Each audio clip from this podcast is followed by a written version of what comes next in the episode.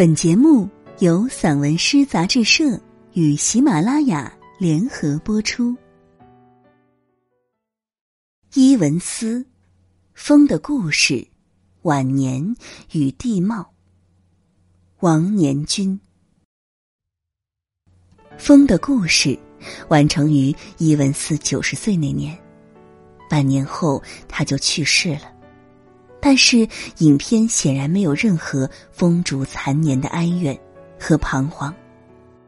伊文斯在荧幕中展示了自己作为精灵、美猴王的形象，他像一只跳来跳去的猴子，即使从沙漠尽头的椅子上倒下去，也会在下一个镜头中重新站起来。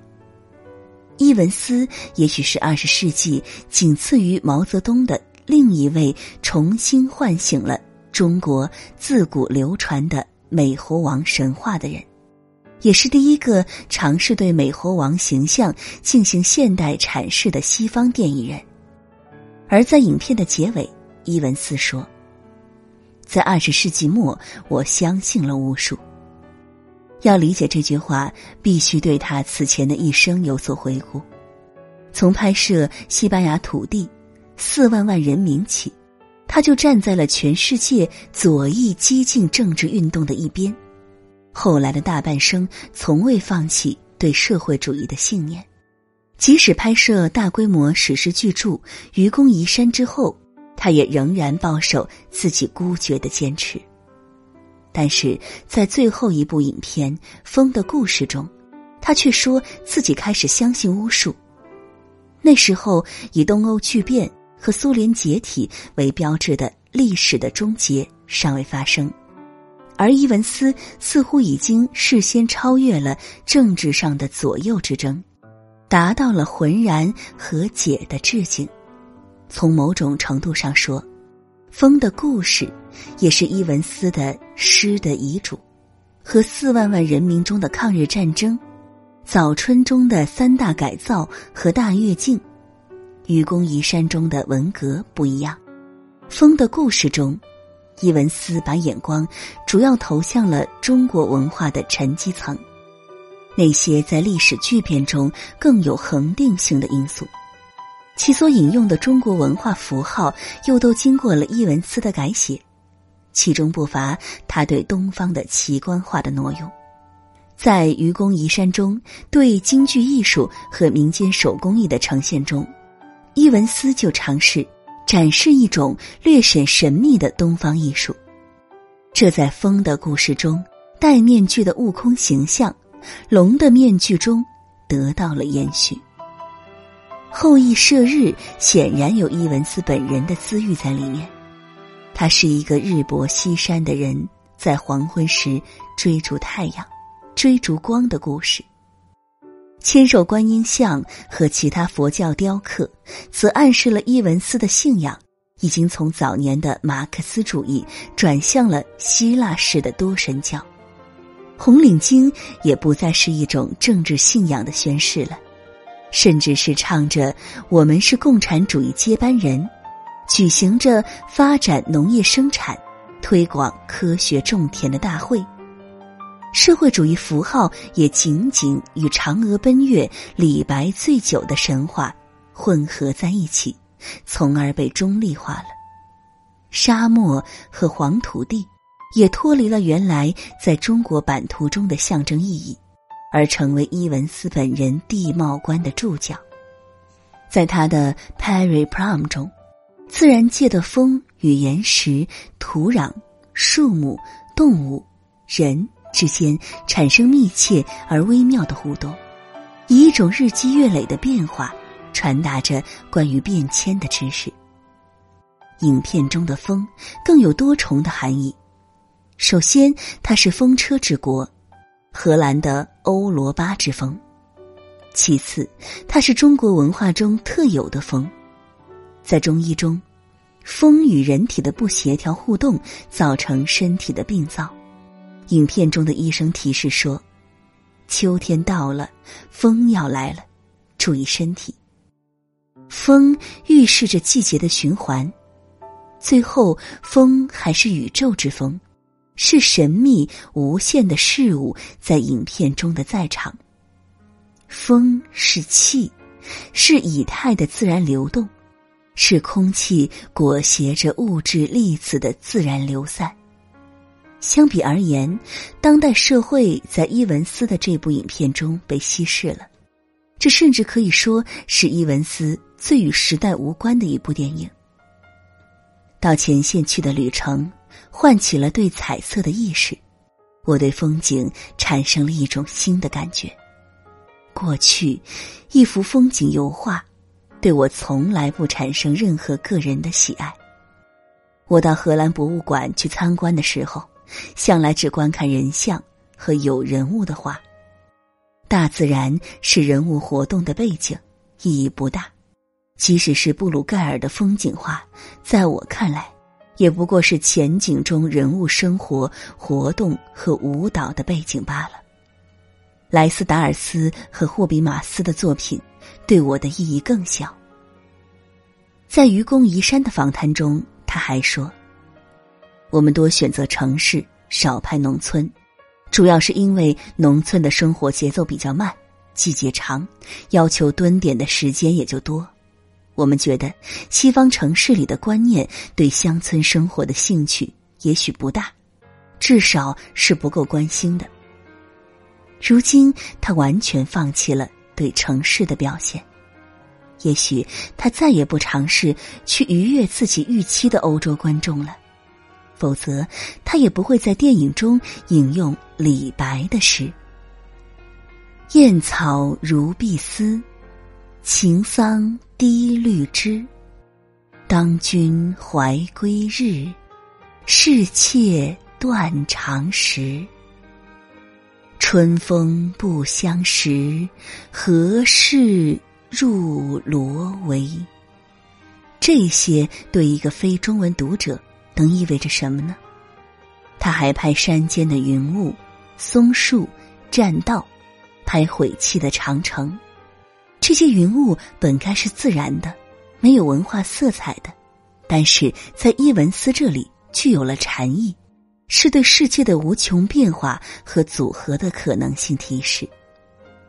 坐在椅子上，寡言少语的伊文斯意识到自己成为了红领巾们的对立面。他也自觉的与时代摆开了距离，一种并非冷冰冰，但却更加冷静；并非放弃立场，但更加从容诙谐的距离。诗意来自于他头脑中对无限事物的并置，因此这部电影也是一个二十世纪人对于自身潜意识的吉纳香。他希望在隐喻。与隐喻之间建立一种更加漂泊的不及物的关系，于是现实的考量就渐渐被放在次要的位置了。伊文斯对于原电影的自觉思考体现在这部最后的电影，对影史最早的科幻电影梅里爱一九零二年的《月球旅行记》的互文中。坐在月球上的不再是一个法国式的金发女子，而是一个有中国古典装饰的女子。伊文斯尝试在画面中和她对话，她讲述和自己的丈夫后羿的故事。其实，嫦娥的意象在文革中已经因为毛泽东的悼亡诗《蝶恋花打李书衣》而变得革命化了。直到一九七八年，领袖去世两年后，中国仍然发行了一部叫《蝶恋花》的电影，讲述领袖第一任夫人亲密战友杨开慧的故事。电影把领袖的悼亡诗改编成神话穿越故事，其中个人青春情节与民族成长叙事之间的转化机制，是值得继续探讨的。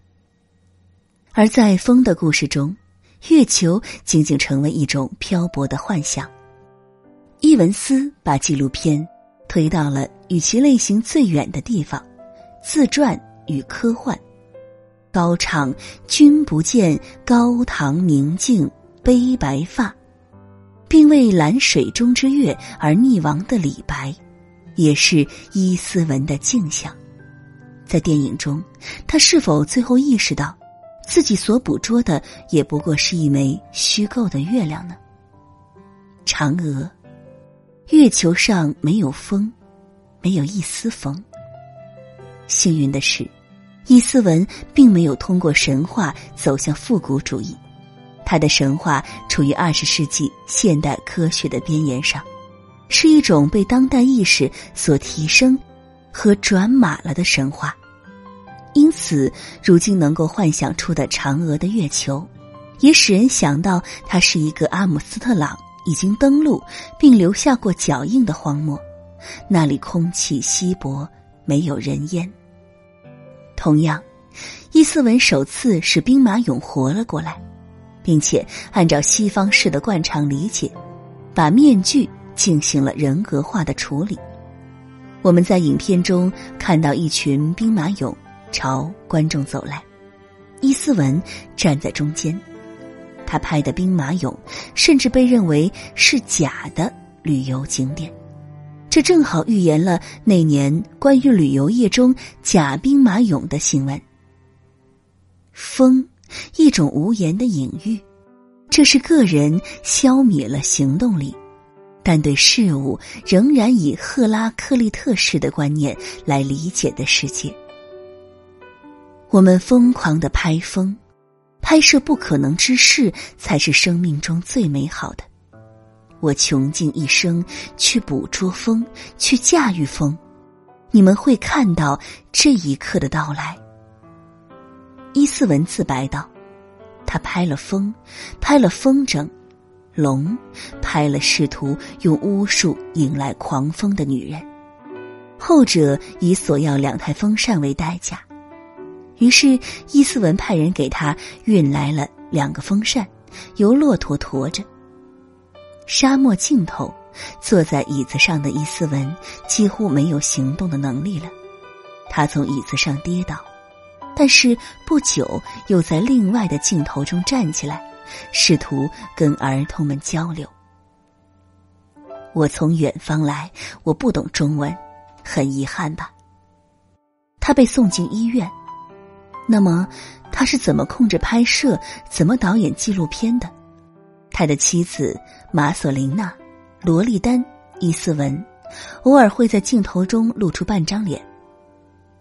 一个人的晚年总是有很多东西不是用语言就能够表达清楚的，尤其是他仍然怀着同志心，对世界抱着持续探索的欲望。伊斯文的晚年也想通过《风的故事》这样一部故事片，也许是他的所有纪录片中最接近叙事的一部，讲述自己一生遇到的事物，不只是东方，也不只是那些象征性的符号，而是符号所体育的广阔的世界，是被风所改变的地貌，沙漠。植物和人的面容，在他的晚年，他从来没有像现在这么从容过。